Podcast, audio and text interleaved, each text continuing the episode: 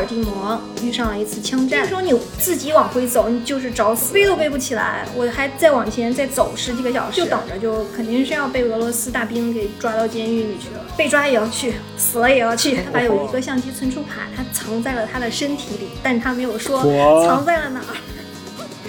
世界在你面前慢慢展开的感觉，时间在我体内的流动速度是不一样的，不是常规的，一脚是过去时，一脚是未来时。Hello，大家好，欢迎收听新一期的文化有限，我是大一，我是星光。哎，今天呢，我们的节目有点特别啊，呃，超哥临时有事儿请了个假，然后我们就邀请了一位非常有意思的朋友来和我们一起聊天儿。这位朋友是我之前在豆瓣上认识的，他有非常奇妙的经历和一个比较小众的爱好，是豆瓣的然潘同学。然潘跟大家打个招呼吧。Hello，大家好，我是然潘。我是坐标加拿大，我开始玩城市探险大概有五年了，跟大杨老师是豆瓣认识，但是从来没见过，今天第一次连线。这次邀请然潘就是想一起聊聊城市探险的话题，然后这样，我们为了让大家更好的了解什么叫做城市探险，以及这个活动到底有什么需要注意的，我们跟然潘准备做一次快问快答，一共大概有十来个问题，十一个问题。我来问，然后然潘你来回答每个问题呢，大概一两句话，简单说明就可以了，好吗？好，第一个问题，你是谁？你在哪儿？你现在从事什么职业？呃，我是然潘，我坐标北美，现在在加拿大，目前在一家药物企业从事抗癌药物研发。在你看来，什么是城市探险？嗯，城市探险，我觉得顾名思义吧，就是在城市内部进行探险活动，比如说探索城市内部的废墟，或者说废弃建筑，然后也包括爬楼，然后还有一个就是比较小众一点的，就是探索地下系统，像下水道什么的。第三个问题，你是在什么一个契机成为一个城市探险者的？这个我是二零一五年的时候就有一次。去了一个废弃的游乐园，但是也不算大的废墟吧，就是比较小的那种城市游乐园。然后那次印象特别深刻，然后后来就一直继续玩这个。在玩城市探险的时候，最吸引你的是什么？吸引我的一方面是能看到一个城市比较少有人知的另外一面，然后再一种是就是从美学意义上来说，这个状若人类消失的未来。就一直我觉得很好看，然后还有一个就是你在整个探险过程中，你这个过去和未来都近在咫尺，就是说这个过程中时间是可见的。在做城市探险的时候，你最担心的是什么？跟大家不一样，我最担心的就是被抓。这也跟你所在的地方有关系，一会儿我们可以细聊这个啊。好，下一个问题，你做城市探险一般的流程是什么？准备的工作和工具都有什么？我比较简单，我就是第一个就是先找地址嘛，然后第二个就是开车过去，就是这个开车这单拿出来说，是因为一般我过去都是单程七八个小时的车程。第三个是我就是看根据这个危险程度要不要踩点儿，最后就是进去了。嗯，对，然后准备工作就这些工具，我一般是手套、手电、相机三脚架，然后要穿长袖长裤、靴子，然后带一瓶水，没有其他工具了。下一个问题，你最喜欢的一个城市探险的地点是哪里？这个我有好几个地方我都挺喜欢，但我最满意的一次探险活动是去年去那个拜克努尔看暴风雪。我在这里补充一下啊，刚才然潘说的这个暴风雪不是我们一般理解的天气现象，它是一个废弃的航天飞机的机库。里面是有航天飞船的，这个是在哈萨克斯坦境内一个叫拜克努尔的航天发射场里面的一个军事设施，现在还是处于很严格保密的级别。城市探险时，你有没有什么原则？原则挺多的，我觉得后面可以展开讲一下。但是有一个黄金法则，就是跟旅游一样，就是除了照片什么都不带走，除了脚印什么都不留下。那最后一个问题就是，大家在哪里可以看到你的作品呢？各大平台搜然潘都能看到，我主要用微博跟豆瓣儿。我能打个广告吗？我那个 我的书，我的书《废墟美国》可能快要出了。这个是二零一八年十月交的一稿，然后拖来拖去拖到现在，不过估计很快了。哎，很棒哎！哇，那到时候大家一定要去捧场啊！到时候我们可以再单聊一期这本书。啊，好的好的。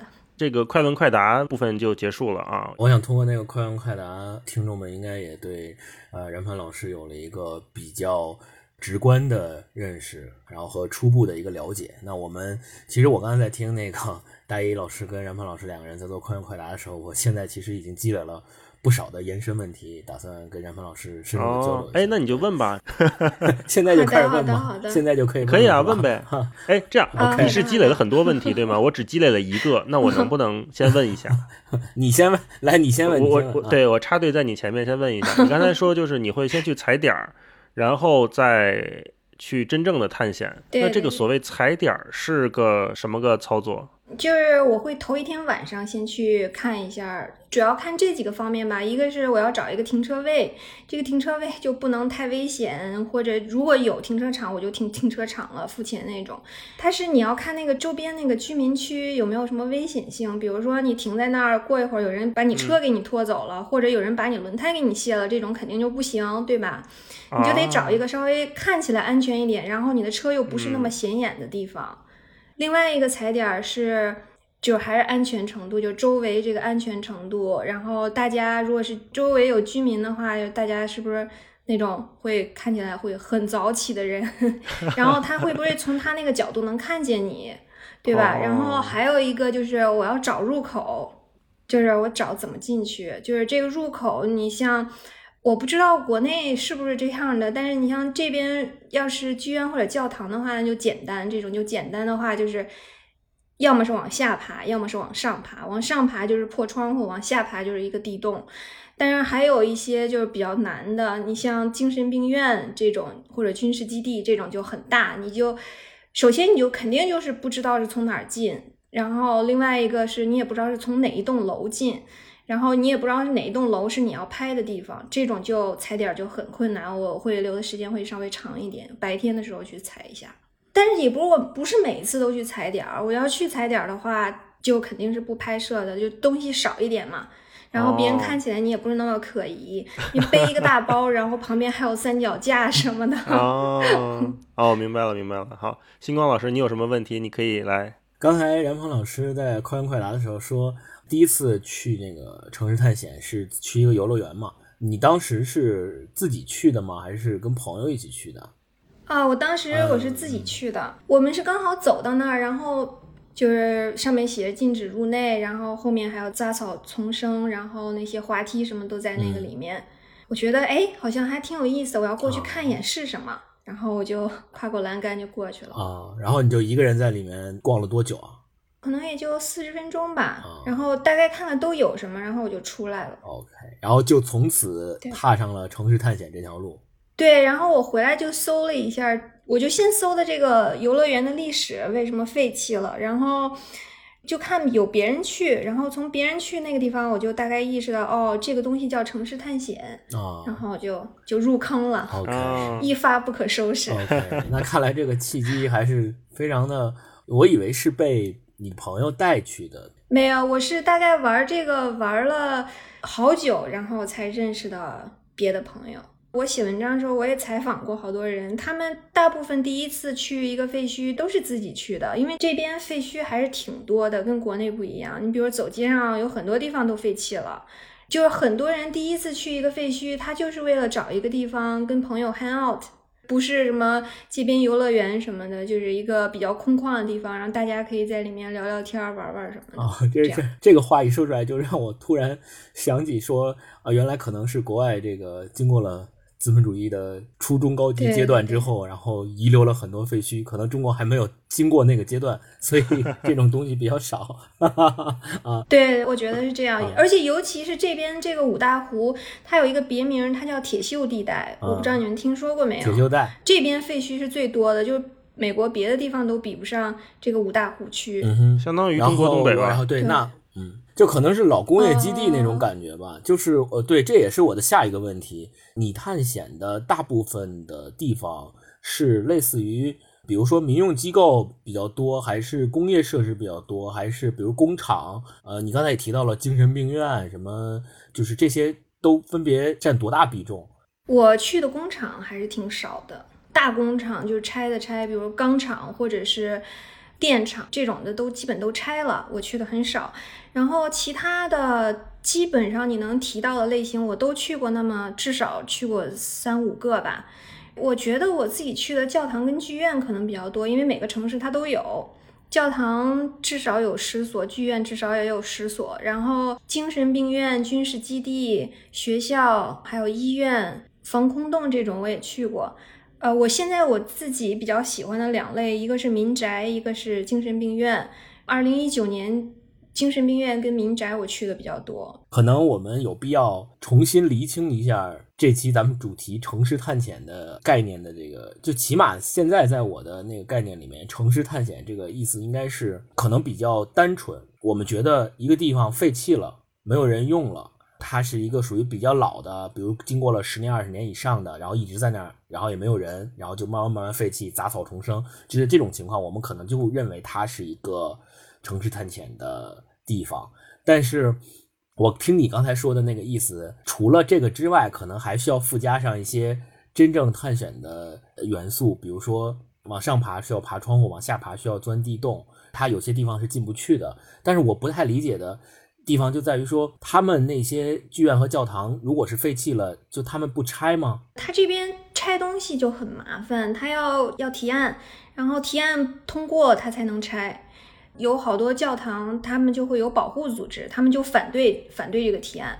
然后还有一个就是，他总觉得这个地方他还可能再能用起来，所以这又是一个原因，他不拆。拆的那个价格要比他扔在这儿不管的价格要高。哦哦，明白。对，最后还有一个原因就是，它有的东西它是在居民区里面的，比如说有一个那个罗切斯特有一个精神病院，它是在。一个居民区里面，它十四层楼高，它要拆，它就要爆破。它爆破的话，它就附近居民他就要出钱安抚一下啊。然后，而且还很危险，所以很多建筑它就扔在那儿就不管了。那我紧接着就有一个问题，就是你比如你去这个，你刚才说这个精神病院，肯定是需要经过那个居民区，那居民区现在还是在正常使用的，对吧？对，那你是要避开那些居民的耳目，悄悄的潜入进去吗？嗯，这个就根据地点这就不一样。要是就是居民区很近的话，那个入口应该是就反正你进去的时候，大家都能看到你过去了。就是每个人处理这个上面都不一样，有的人就是有的拿一本书，然后就假装啊，I belong to here。你像我的话，就日出之前，我就是日出之前往里进。但但我去踩点儿的话，我就是尽量装的随意一点嘛，也不要穿什么一身黑这种的。我有一次穿了一身黑，然后在底特律一个呃学校高中，然后就有一个邻居就看见我了，然后就给警察打电话，就把警察叫过来说说有两个穿了一身黑的人，看起来不怀好意，在这附近，警察就来了。那时候我还没进去呢。对，然后警察来了，然后警察说你们在这儿干嘛？然后我们就说哦，我们就拍拍照而已。然后警察说哦，那个你们不能在这儿，但是我还要记一下你们的名字。然后他拿纸拿笔的时候，那个手就在那抖抖抖抖抖。警察手抖啊 啊！对，因为他那个首先他那个区就不是很安全。然后警察又听说有两个一身黑不怀好意的人，他就觉得可能会有危险，所以他过来的时候就有点紧张。所以警察是害怕你们是吗？对对对，警察害怕我们是真的不怀好意。哦，这就是那然后后来你进去了吗？嗯，对，我就没进去嘛。警察都来了，都看见我们了，我们就就那天反正我们就哪儿都没去，就就走了。你说你特别喜欢去那个精神病院，哪些地方特别吸引你？有没有那种我想看到什么？有没有这种期待？期待嘛，基本上以前是有的，现在就没有了。因为我就发现，你在这个城市探险中，你很难计划一件什么事情，这个随机性特别的大，就是基本上算是那种你有你的计划，这个世界另有计划这种感觉。对，然后我喜欢精神病院，是因为我二零一八年的时候去了一个纽约的精神病院，叫做罗克兰 （Rockland），它主打儿童精神病院，不过现在已经拆了。然后那次回来以后，我就在网上搜了嘛，搜了一下，看到有好多那个以前这儿的患者的回忆录，怎么说呢？也不能说黑暗吧，反正就是很震惊。你比如有一个人，他是小孩的时候进去的。进去了以后，他在那儿一直住到他三十九岁，然后医生就说，进来的时候感觉还挺正常，然后到后来就越来越不正常，然后智力越来越低下，到最后连那个灯怎么开他都不会。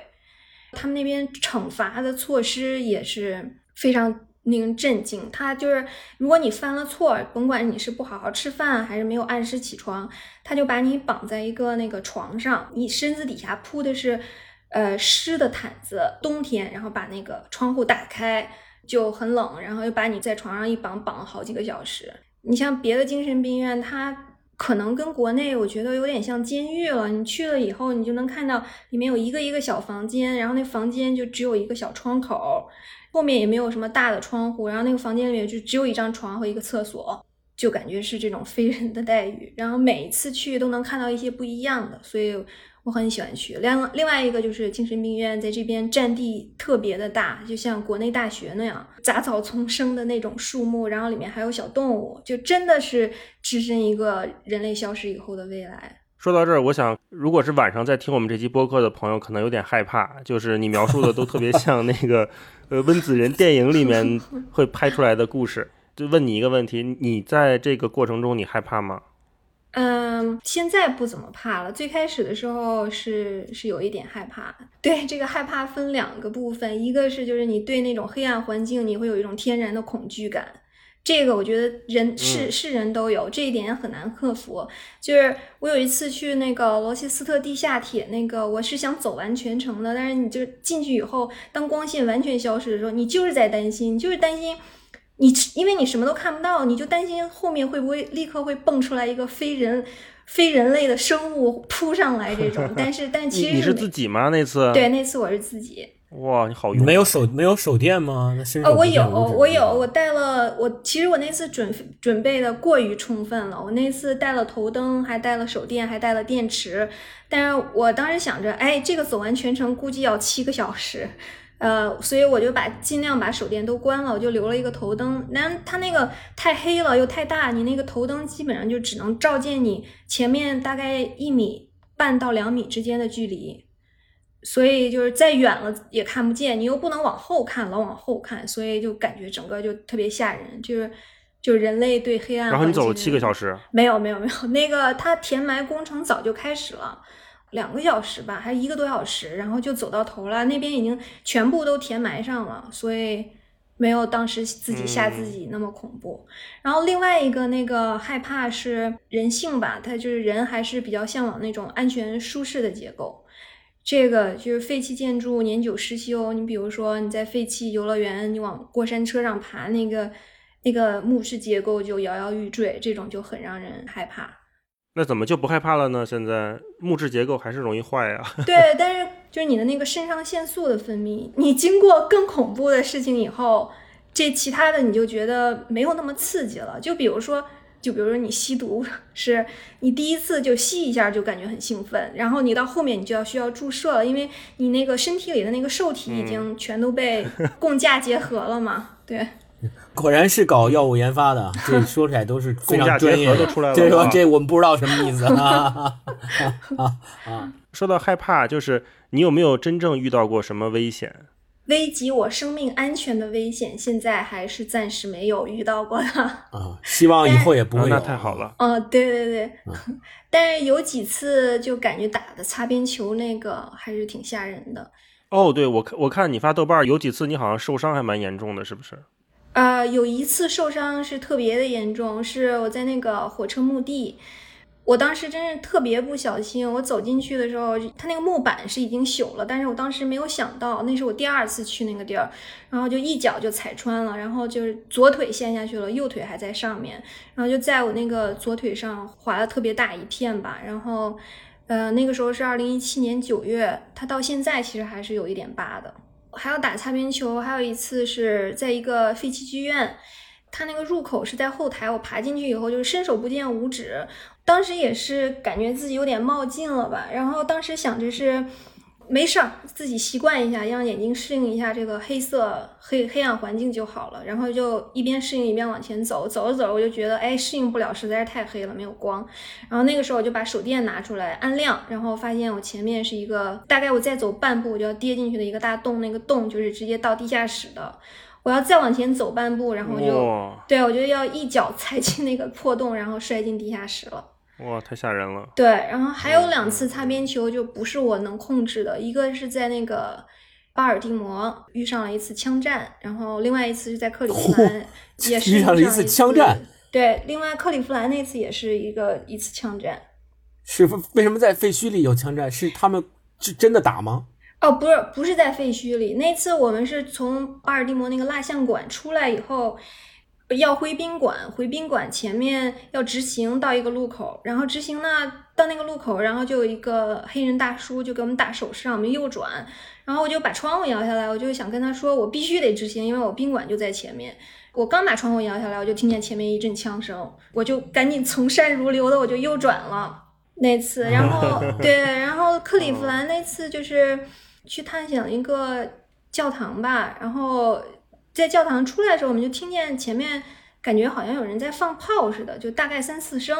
然后我们说干嘛呢？然后我们就走了。然后回去我晚上到宾馆一开电视是那个时候是我忘了哪条街了。然后那个时候就看当天下午发生了枪战，跟我们大概就离三四个 block 那么远，挺近的。你有没有遇到过跟人有比较大的关系的？有流浪汉啊？对，流浪汉啊，或者是遇到当地的居民对你态度十分恶劣呀什么的这种。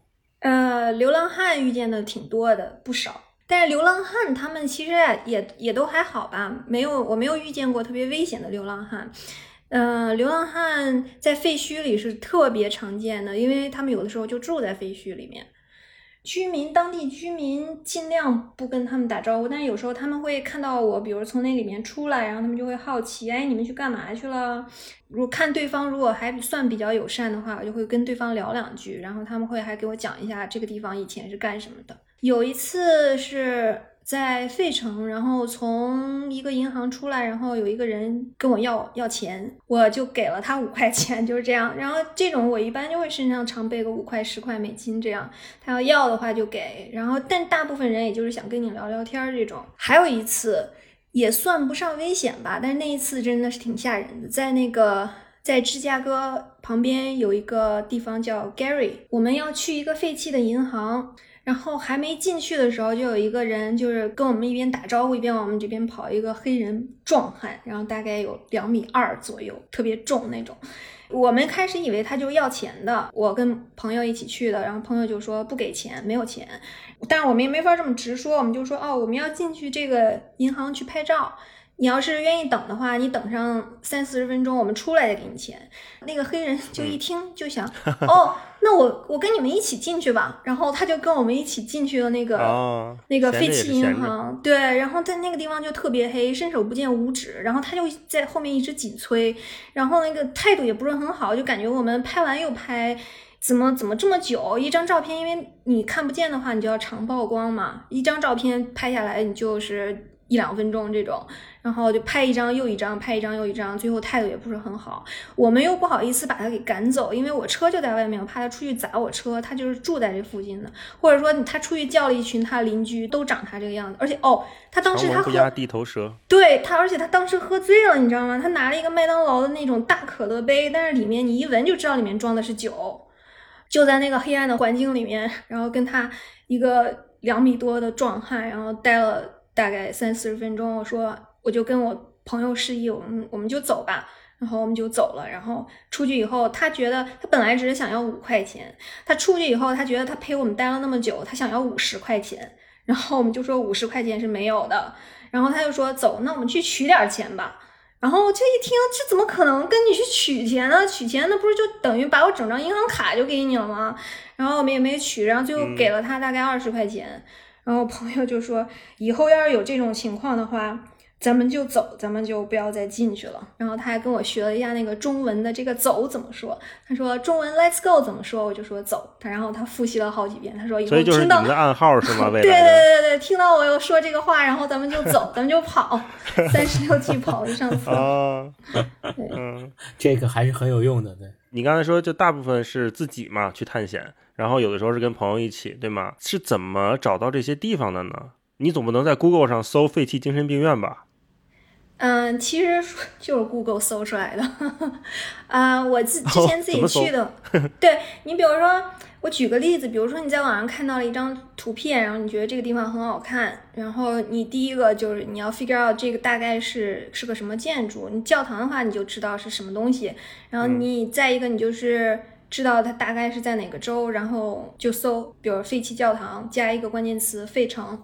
很多都能搜出来，其实，然后搜出来以后，你就要去看那个卫星地图是不是还在那儿，是不是真那个地点是没有错的。你像现在玩的多了，就很多能搜出来的已经都去过了，那就是看朋友嘛，朋友去了哪儿，然后就会问一下这个是在哪儿。这种的。哦，OK。对。那说到这个朋友互相问一下这个互通地址，就说到了我们前面说有一个原则问题。我不知道你知不知道啊，就是在国内的这个废墟圈里面，大家有几个不成文的规定、约定吧，算是不带走东西，然后不留下脚印以外的，给接下来还来废墟的人还有的看嘛。这个是一个我们大家都能理解的一个事情。大家还有一个对地址的保密，原则上是不太建议公开这个地址的。比如说我看到然潘你去了一个地方，我觉得哇好好啊，我我联系到你说我也想去这个地方，那咱们两个能不能交换地址？啊，你不能白告诉我，或者是说花钱来买这个地址的。呃，国外也有交换地址、买卖地址，我不太清楚，但交换地址也是有的。然后也有是地址不要在网上公开，你在网上公开，一个是会有人去偷金属，然后另外一个人会有人去涂鸦，然后还有人会去就是纯粹就去发泄砸玻璃，然后最后一个比较恐怖的就是。他就是喜欢放火，就是喜欢烧东西。国内可能很少吧？对，很少很少。对，说到这个烧东西，我之前看一本书叫《底特律：一座美国城市的衰落》，里面他就专门采访了当地的消防员。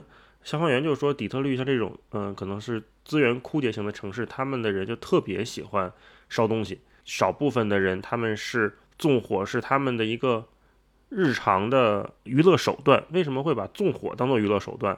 这本书的作者去采访了一个当地的消防员，然后这个消防员说，他们这儿每年发生成千上万起的纵火案，因为底特律实在是太穷了，放把火比看场电影便宜得多，汽油又非常便宜，汽油又很好买，一罐汽油三点五美元，而看一场电影要花八美元，而且底特律也没有电影院了。他就说原话说，那些该死的玩火者把他们隔壁的空房子都烧了，然后他们坐在那些见鬼的前廊里面，在那里烤肉。笑着点起火，当做他们的娱乐，太匪夷所思了。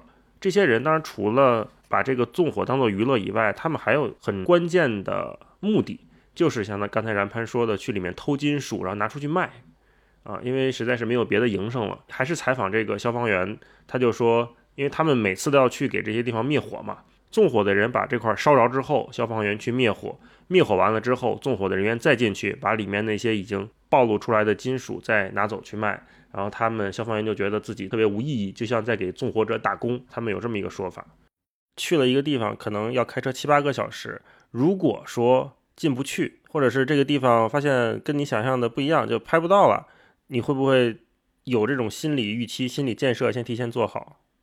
有，常有。进不去那就白跑呗，那那怎么办呢？那那那出来就哭呗。嗯，但是但是你像我就是还是这个可能是中外差异吧，就是美国这边废墟真的特别多，然后我我一趟不会是为了一个地方，就这个进不去，我这一趟估计还能再有四五个别的地方，但有一次就是特别失望，是那个。康涅狄格州那边有一个剧院，特别好看。然后那次开车过去就是看那个剧院。然后那天早上我出发前，我还我还问了一下朋友，确定开了吗？然后我朋友说确定开了。然后当天早上还有人去了。然后我们是中午到的，然后过去以后发现那个入口就被封了，就是转了好几圈，确实没有入口，上下都没有能爬的地方。特别特别的失望，一天感觉都特别失落。不过这种也 这种也还好，我就觉得当时去哈萨克斯坦那个暴风雪的时候，那个时候是因为你要徒步的话，徒步就得十十几个小时，然后又做了那么多准备工作，当时觉得如果到了目的地，到了那个楼前面进不去，这个是怎么办？一个是特别失望，再一个是你一般走十个十几个小时到那儿。你再往回走的时候，可就天亮了。你中间是要经过，呃，它正常还在使用火箭发射的那一部分的。你这如果进不去，你出来就是就就等着，就肯定是要被俄罗斯大兵给抓到监狱里去了。那次特别紧张，就必须要进去。来说说吧，说说这次 暴风雪，这次你印象最深刻的啊？对，首先我们可以在网上看到你发的照片是，就是真是拍到了废弃的宇航飞机，对吗？一般人可能一辈子都看不到一次。对的。Space Shuttle 载人航天飞船吧，还是载人航天飞机？呃，两架，大家以为都有一架，其实那里面是有两架的。这个说起来就是后面大家去的人都首先要感谢一个法国探险者，他的名字叫 Ralph Mirabs，然后他是二零一五年，他是第一个去的。他二零一五年去了以后，基本上就给大家，呃，他去了，然后回来以后，他在网上发了照片。然后也做了展览，然后那个时候大家才知道，哦，这个地方有两个这个，这个地方而且还是能进去的。然后后面就是会有人慢慢开始进。二零一七年到二零一九年算是高峰期，就你能在网上看到好多好多照片，好多好多人都去过。我们第一次准备是二零一九年，打算四五月份的时候去，但是那个时候。我我在加拿大那个那个身份刚好要续，然后我就没去成，没回国，没去成，出不出不了境。然后后来一次准备的就是二零一九年九月底十月初的那个时候进。那次我们就真的是准备了挺多，我们本来是有四个人的，做体能锻炼嘛，体能训练，因为你最后你是要负重。背三天的吃的喝的，然后还要背你的相机，还要背睡袋这些。最后，对我那个负重，我那个包上身是十八点十八点几千克，然后我本人我自重 是四十二千克，所以就占了超过我三分之一的体重。当时真的特别绝望，那个包一上身，我就觉得啊，这个根本走不了，怎么可能？我背都背不起来，我还再往前再走十几个小时。对，这是一方面准备，另外一方面准备就是你要看那个路线起点，大家都是知道的，但是你从起点要怎么过去，从哪个路走，就好多人在走的过程中被抓了，是因为你中间要过那个加加林启程点，你要过那个地方，那个地方是有重兵把守的。所以你你就想你就会想去绕开那个地方，你就是看你怎么绕，就是有的人是往往北绕，有的人往南绕，往东绕，往西绕都有，就是你这个路线要准备。另外一方面就是要准备装备嘛，因为你整个过去前面只是沙地而已，沙地还好，就是普通的徒步登山靴就可以。然后但是你到后面的时候，你越接近那个发射区，它就会有很多火箭的残骸。呃，就是火箭升空，然后有一些爆炸的残骸落在地上，然后地上还会有钉子，这些你就会，一个是你要小心是不是崴脚，另外一个就是你不要踩到这些东西上面，然后再有一个就是那边有，我真去了才发现那边的蛇洞跟兔子洞特别的多，基本上是两步一个那种，你一不小心踩到了那个洞里，这就很吓人，然后还有人被蛇咬了，然后这也很吓人。就是我，我这算是作弊了，因为我认识一个朋友去了。那个人他是二零一九年一月份去的，一月一号去的。他是一个法国人，他们是两个人去的。就是这个地方，你首先不推荐冬天去，因为真的是太冷了。然后他们是冬天去，为什么要冬天去？因为他们觉得一月一号那天大家都在放假，肯定没有人看着，肯定会被抓。对对对，但是他们不知道他们是不是哈萨克斯坦有什么节日。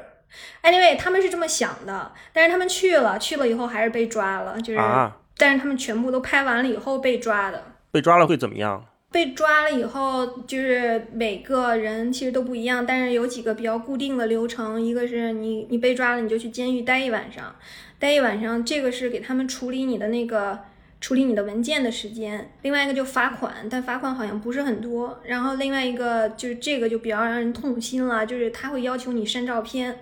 嗯，然后它会物理性毁坏你的那个你的那个相机的那个存储卡，或者是他会他给你删，你这种你就是完全恢复不了的。嗯，然后我们当时我那个两个法国朋友有一个人就没有做这个准备，他的相他的所有照片跟视频就都没了。然后另外一个人他做了准备，他把有一个相机存储卡他藏在了他的身体里，但他没有说藏在了哪儿。哇，但是呃，对他他就把那张给带了出来。嗯啊，嗯然后再有一个就是每个人不一样了，就看处理你的那个人什么心情。一般是就是你这种不经签证和注册进入别国是在国际上是间谍罪，你可能一搜就能搜到。你比如说有的人在呃尼泊尔不小心踏入了印度的边境，这种就会他会就他就会以间谍罪把你的名字登记在册，你可能以后一辈子也去不了俄罗斯了。然后，但也有可能无所谓，他就给你登记一下，所以这个就哦看个人了。好，那继续讲你们的嗯这次经历。对，有两个人临时不去了，是因为他们我们基本上就是要到临行前前三天吧，然后他们也有朋友去过，然后他们就跟那些朋友聊了一下，那些朋友就说有一个朋友被蛇咬了，然后被蛇咬了呢。呃，那个时候他们已经很接近了，回头已经来不及了，他们就继续往前走。那个时候你自己往回走，你就是找死，你你必须所有人一起走。然后那个朋友当时也是决定，我一定要看到这个，我死也值了。然后那个他们就一 起就进去了，进去了，然后待了，对，待了两天，然后出来，出来以后才去镇上打的那个蛇毒血清。然后另外一个就是那个朋友，他们当时那个时候是二零一九年的夏天，属于是暴风雪的最旺季。他们当时去的时候，除了他们还有两队人，然后他们是另外两队人都被抓了。他们说是因为有直升机巡逻，哦，就在你头上看，然后就看见了另外两队人。我那两个朋友就说，要是普通的可能还能应付，但是直升机这个你怎么藏呢？人家直升机往头上一飞，不就能看见你了吗？然后他们两个就打了退堂鼓，就最后决定不去了。然后就剩下我和另外一个人，我们两个被抓也要去，死了也要去，反正就是一定要去，因为准备的太久了，因为这个真的是梦想中的地方嘛。嗯，然后我们就最后还是真的去了。徒步这么长时间专门进去，然后还要带干粮，还要还有这，我就真的是没想到，因为确实在可能只有国外的可能某些地方才会有需要有这样的条件才能就是进到里面吧。可能在中国做一个城市探险或废墟之类的，也可能是我们没去过那么那么厉害的地方，逛一圈然后很很快就能出来的。嗯，对你说到这个，我就也想起来，就是我这次我去年回国，我也去了几个地方。我不知道是不是我去的地方比较少，但是我觉得国内好像就不存在。第一个不存在，你到了以后在什么找入口这种地方，基本上入口就很明显。嗯，基本上你有 GPS 你就能进，是这样吗？基本上是对，因为可能我自己的理解是跟它废弃的类型可能不太一样。比如说国内大部分的废弃，大部分可能都是工厂，七八十年代、六七十年代建的那种工厂，然后废弃了，一直没有招商引资，那个有没有什么地产商来买，那就一直放在那儿放着。因为它毕竟之前也是一个大一点的，可能几万人共同生活工作的一个区域，然后小一点的可能几千人，那这个势必它有很多个出入口，是就类似于一种一个大院儿似的那种，然后有各个楼啊，可能你怎么都能进去，就你只要进去就是就算是已经进去了，这它是一个比较大的区域的概念。说到这个中外不同，我觉得就是像燃攀，它你可能是只要进去了之后，好像就没有什么太大的风险了。就是你躲开了居民和警察之后，你进去之后可以任意发挥，里面不太会有那种看守吧。而在在国内呢，基本上像刚才星光描述的这种厂区啊、废弃的大院啊、废弃的工厂，里面都会有门卫。哦，这个门卫呢，他也不是说我一定要就把这个东西都圈的死死的，而是说他在里面可能会不定期的巡逻，或者他真的就一家一户一个人住在这么一个几万平米的一个废弃的厂房里面，他会来监测这些去探险的人。然后，如果发现你们了，我就要过来跟你说了，哦，不许拍照，要走哦，你你们不能在这儿待着，你赶紧走。如果是你运气好呢，你跟他聊一聊。像今天早上我跟星光去的那个废弃的机械厂，就是我们碰到了一个门卫大哥。我们进门的时候非常顺利，就是像你说的，入口就在那儿，很明显。我们进去之后发现也没有人，特别开心，我们就开始往里走。然后走了之后，我们拍了一个礼堂之后出来，哦，还没有出来，我们在礼堂二楼正在拍摄的时候。就听着楼底有人喊我们，就因为那个环境本身没有人嘛，所以如果有人在喊，那肯定就是喊我们俩，让我们俩下去。然后我们俩就那就说，呃，完了，被发现了，就灰溜溜下去。然后下去的路上，我就跟星光说，咱们跟这个大哥好好沟通一下，看看能不能再继续拍啊。然后我们下楼，那个大哥还拄着一个拐杖啊，说就在就是在这看着的，就是买条烟或者是给您个门票钱，让我们进去行不行？好说歹说了半天，然后今天这个大哥还挺善良的。然后就是说，你们走一圈，赶紧离开。然后他就自己就走了。啊，就是我们本来被他规定在了这个位置，在跟我们训话之后，他说完之后，他自己走了，说你们转完赶紧走啊。然后我就跟星光小声说，哎。他是不是给咱留了个活口？给大哥点赞。就是他自己走了，那我们是不是就可以自由活动一下啊？我们就把那个区域转完了，还蛮开心的。对，嗯我还想听你描述一下，就是你走进废墟的时候，你会有什么样的感觉？就刚才你简单说了一下嘛，那种时间感，能再详细的给我们讲讲这种状态吗？因为我想一般的听众朋友他也不太会像你这样穿越到那么丰富的废墟里面，然后他也不太会自己有这样兴趣爱好。但是你说这种感觉还蛮特殊的，对，就是我我觉得这个问题特别不好答。当当时当我看了一眼以后，我就觉得这个这个很难描述。嗯，要不然大杨老师你先说一下吧。我其实很同意你说的那个啊，就是我进到废墟里面的时候，我特别喜欢看到人们生活遗留下来的痕迹。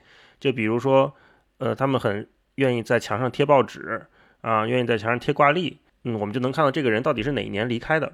比如今天我跟星光去看的那个废墟里面，就贴着一个一九七六年十月份的一张《人民日报》，贴的非常完整。因为那个地方很久没人去了，也没有人去搞破坏。我们之前还查了资料，说这个地方就是七六年建立起来的。当年小三线设施响应毛主席号召，备战备荒为人民，建立了一批这种军工厂。除了那个《人民日报》以外，就是一张一九八四年的挂历。住在这里的这家人是不是八四年就搬走了？因为挂历没有再更新了。然后我发现我非常迷恋这些东西，我就想，那可能是这种时间感会让我在废墟里面有一种错位。就是一方面，你站到这个土地上的时候，你能感觉到的是，看到的是一九七六年、一九八几年的人类生活的痕迹，同时它又荒芜了十几年、二十几年之后。人类消失之后的世界又是这样的，就是一个被植物重新占领的这么一个世界。站在那个时空点上，我觉得时间在我体内的流动速度是不一样的，不是常规的。一脚是过去时，一脚是未来时。对，就是我说，就是那个时间的可见性。对对对，嗯。然后每次从这种废墟里出来之后，回到这个钢筋丛林的北京，就有一种好像从桃花源又回到了现实生活的感觉。你说那个陶渊明那个桃花源，我就突然就想起来了，就是我觉得这个废墟对于我的吸引力还是最基本的，就是那个我觉得它很美，就是很多人都 get 不到的那种美，你就跟。陶渊明去了桃花源一样，首先这个地方没有人见过，是不是？然后他估计也跟他周围的人都说了，然后讲出来，大家也都 get 不到这个有多美。然后最后他写了篇文章，他发在了社交媒体上，哎，就突然有这么一群人说啊，好美啊，我们 get 到了这个美。然后那陶渊明可能就很开心，对吧？然后再有一个就是他可能更开心的是。还有几个人私信你说，哎，我也去过这儿。你们就一交流，就不仅说你们都去过桃花源，喝过桃花源的酒，你们可能还去过梨花园、樱花园、晚香玉园什么的。过了两天，你或者你的朋友又发现了一个栀子花园，然后你就想着晚上啊，我们一定要好好聊聊这个栀子花园。然后你就一整天感觉你像你就像怀揣了一个巨大的秘密，然后别人都不理解，只有这么一小群人理解，你特别兴奋，对吧？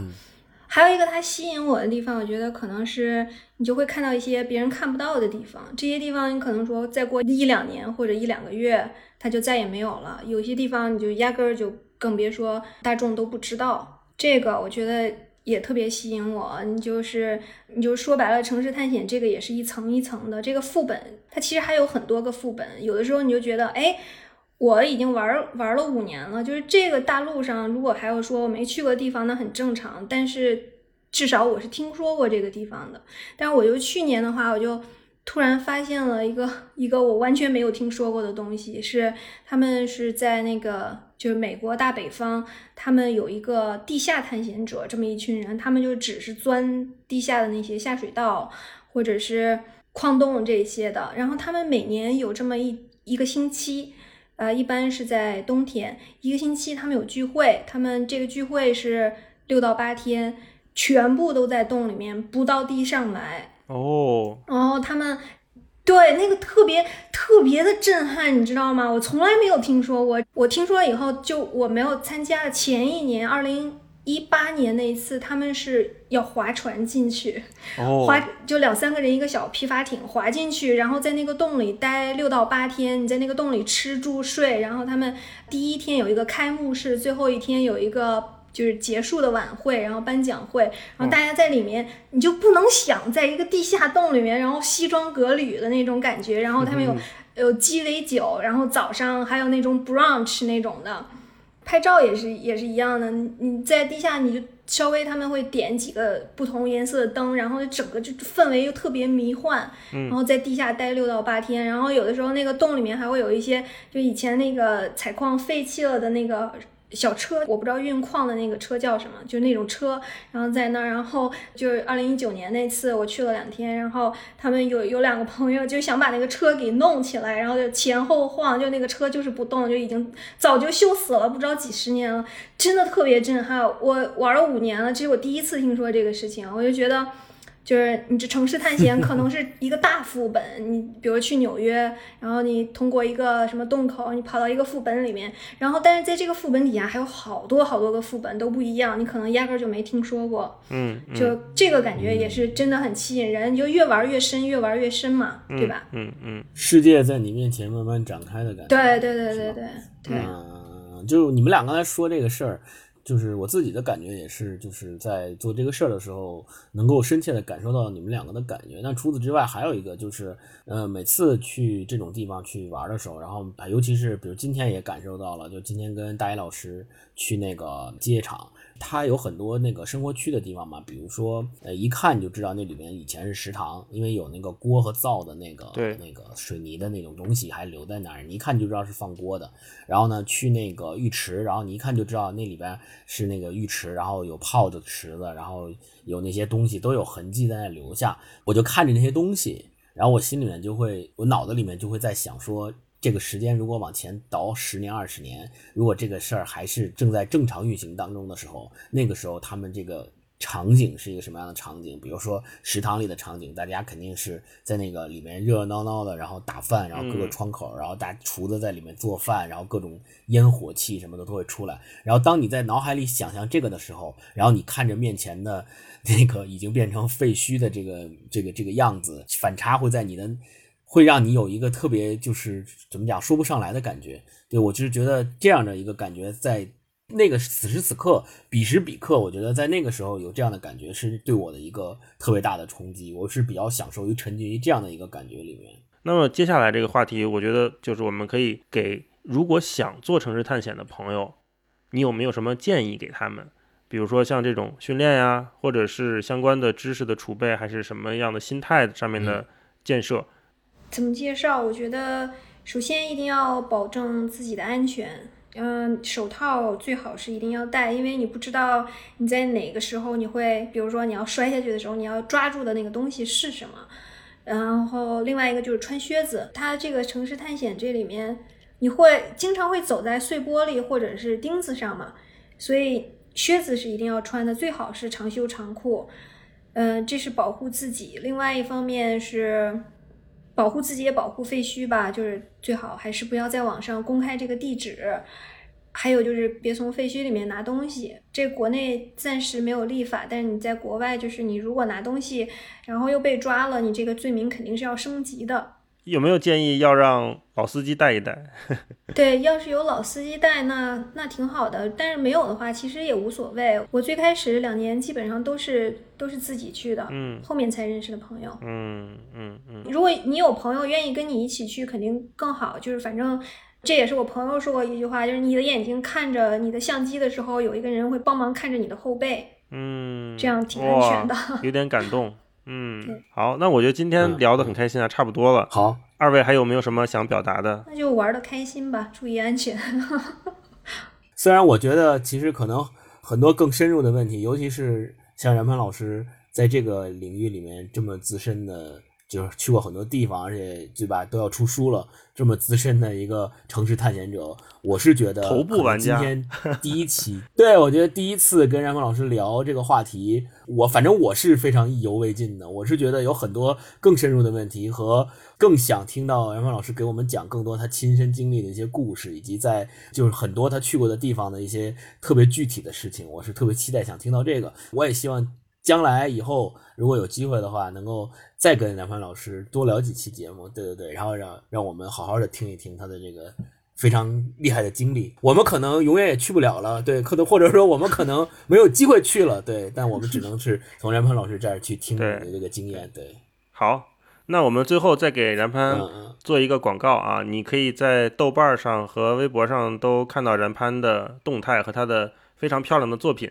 然是天然的然，潘就是三点水那个潘啊，大家可以去豆瓣和微博去关注然潘，然后等你书上了之后，我们有机会再邀请你再一起来聊一期，再预定一期节目。好的，好的，好的，谢谢。好，那今天就到这里，好，谢谢然潘，好好好，谢谢谢大家，谢谢然芳老师，哎，拜拜，好，拜拜。Here we go.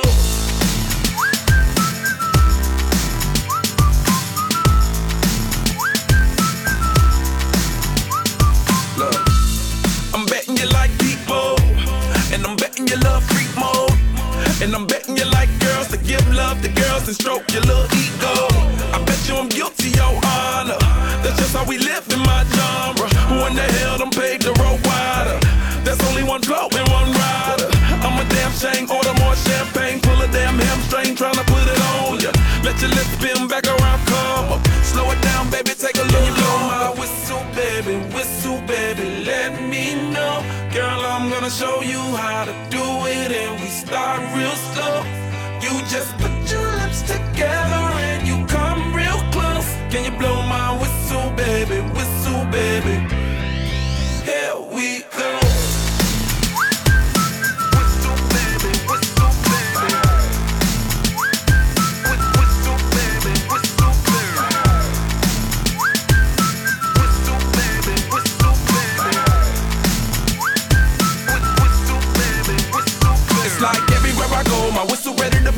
Shawty don't even know she can get in it for the low. Told me she not a pro, it's okay, it's under control. Show me soprano, cause girl, you can handle. Baby, with stars, so then you come up in park clothes. Girl, I'm new, so my Bugatti the same nose. Show me a perfect pitch, you got it, my banjo.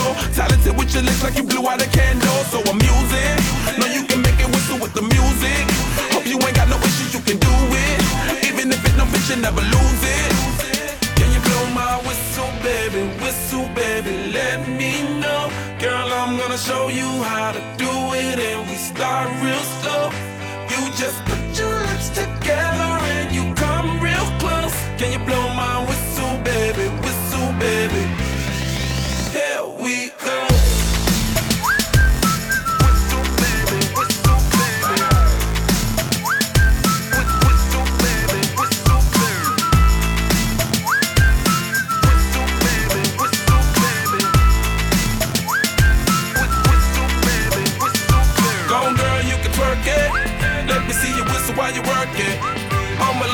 don't stop it.